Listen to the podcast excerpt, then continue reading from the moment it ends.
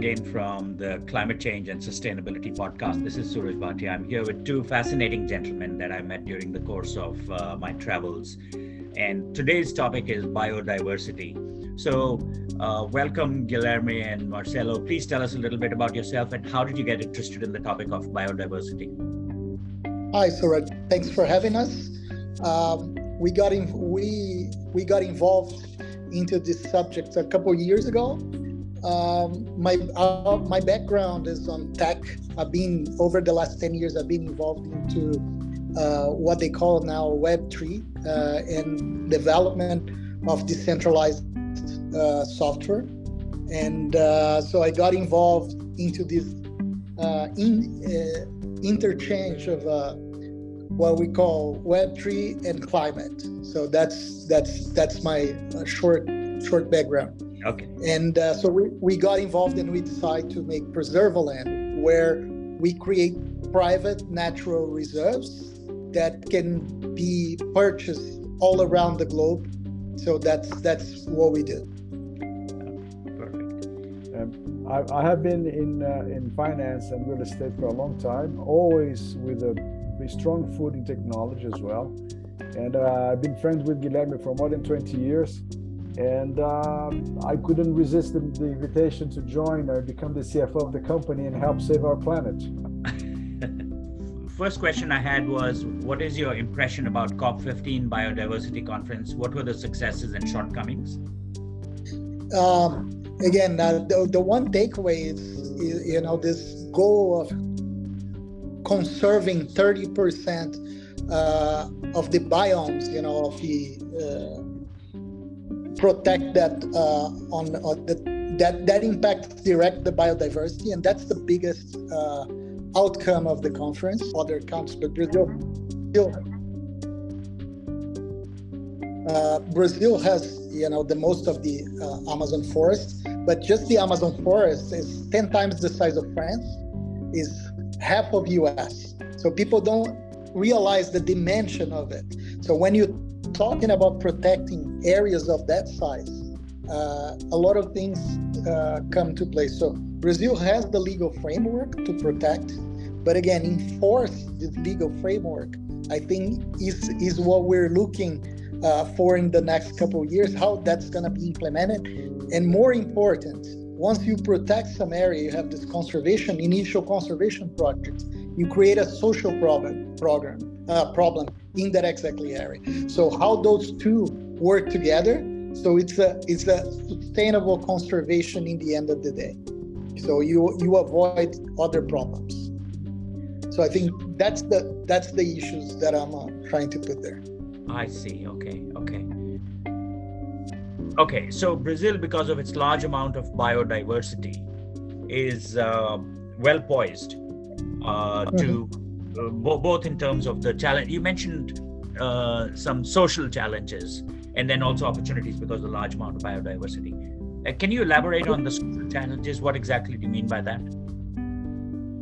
Uh, the challenge is how you create an environment uh, to really uh, achieve your goals. And the goal here is conservation of biodiversity. Hmm. so you have to create some kind of a model uh, so it becomes a business. So people can survive out of it in the social part. And uh, we have to align, you know, business incentives with conservation incentives. The problem right now is misaligned. So it's either one or the other. And uh, Brazil has another big challenge, which is uh, a lot of the food that you know the world consumes comes from Brazil. So how you expand the frontier, but still, you know, preserve the biodiversity. Oh. And uh, so th- that understanding, I think, is very important. Otherwise, you got conflict interest. That that shouldn't be. You know, the industry uh, and shouldn't conflict that that expansion with the conservation of biodiversity. So deforestation, a lot of the things has to come, but they have to align in terms of incentives. So there is an incentive for conservation. I heard uh, from you last time that uh, there are already some really good laws, rules, and regulations existing in Brazil So, what is the problem? Why does the did the Amazon? Is it true that the Amazon turned carbon positive uh, recently? In, uh, sorry, uh, yeah, carbon positive rather than carbon negative. Is it true? And in spite of the you know very well thought out and structured laws, rules, and regulations, why did that happen? Again, it's part of the incentives because we are talking about like uh, remote regions where it's hard to enforce uh, the law. We just had a, a big incident that becomes, uh, uh, you know, uh, everyone in the world saw the problem with the Indians, the Yanomamis in Brazil, that they were starving, and there was this conflict with mining, illegal mining. Because those areas are so remote, it's very hard to enforce law there, and the incentives for like illegal extraction and and that surpass uh, you know the the incentives for conservation so that's why you have to create a market that people are not willing to do illegal mining for example they can do some something else and uh, normally you know you don't have people coming from other places to do that it's the regional people the, even indians they are involved in those activities because it's, it's their survival so the idea is you have to create ways of that not to happen you know, it's not just go there and enforce. You have to create a situation where it doesn't happen. So that's the, the challenge. Ah, understood. And how can global players think about carbon credits and other biodiversity related opportunities as well as uh, risks in Brazil? Uh, I, I, wouldn't just talk about Brazil. There, when we're talking about uh, biodiversity and nature-based solutions, uh, in terms of carbon credit, REDD Plus, and, and this kinds of carbon credit, there is a risk in terms of the process of issuing those credits. So we talk about high quality credits. It's something that can be verifiable because one major risk uh, for this market is exactly uh, the quality of those assets. So if you don't have like a high something that is trustable, those the companies will not get involved. So there is there is a reputational risk of buying credits of specific projects out of Brazil, out of Africa, that had some some kind of issue that you know I wouldn't say is a fraud, but it it does not match what's being sold. So that's the largest risk for this market. So again, creating you know using technology, we can avoid some of that by verifying, you know, uh, the quality of the project and all the evidence around the outcome of the project. And uh, so companies abroad uh, could participate on that, but it, it needs to take a, a step towards technology so it can be verifiable, so you don't run into those reputational risks. okay, got it. And then finally, circling back to COP15, you were saying that they are several years behind the carbon markets. Uh, what did you mean by that? It's just, you know, when you're talking about carbon, we're going to have uh, COP27, and in terms of biodiversity, we're still on COP15, right?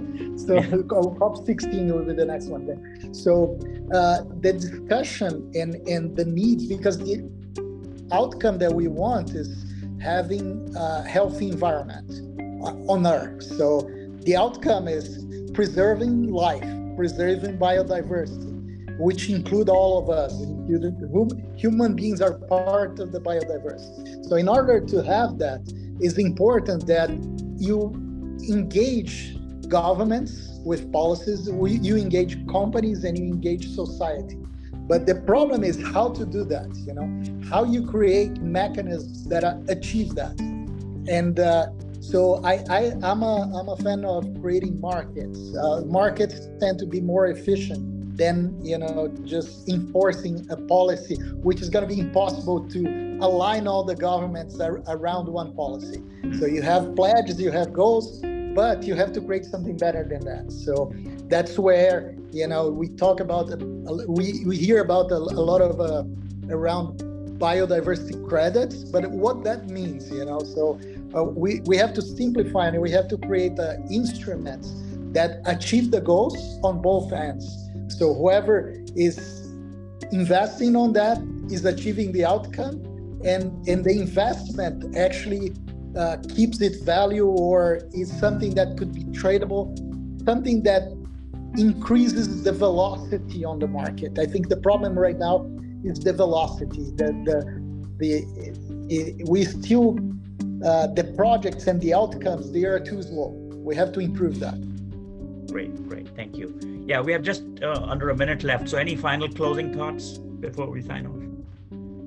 Uh, again, uh, I see that the convergence of technology and uh, and and will help that a lot. Uh, you know, we have all the tools uh, available. We're talking about you know satellite imaging. It's it's at a level that you know you could have a lot of those evidences. It improved a lot. Uh, also, also the Web3 infrastructure, transborder transaction, which is something that is necessary because the biodiversity is not spread uh, uh, evenly on the on the surface of Earth. So you have you're gonna have countries that will invest in other countries. So for that, I think the uh, blockchain Web3 infrastructure will enable that. So we have to put all of that together in order to achieve uh, something meaningful in terms of biodiversity market. Okay.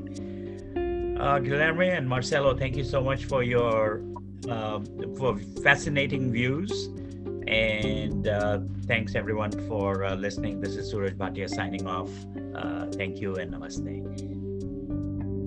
Thank you.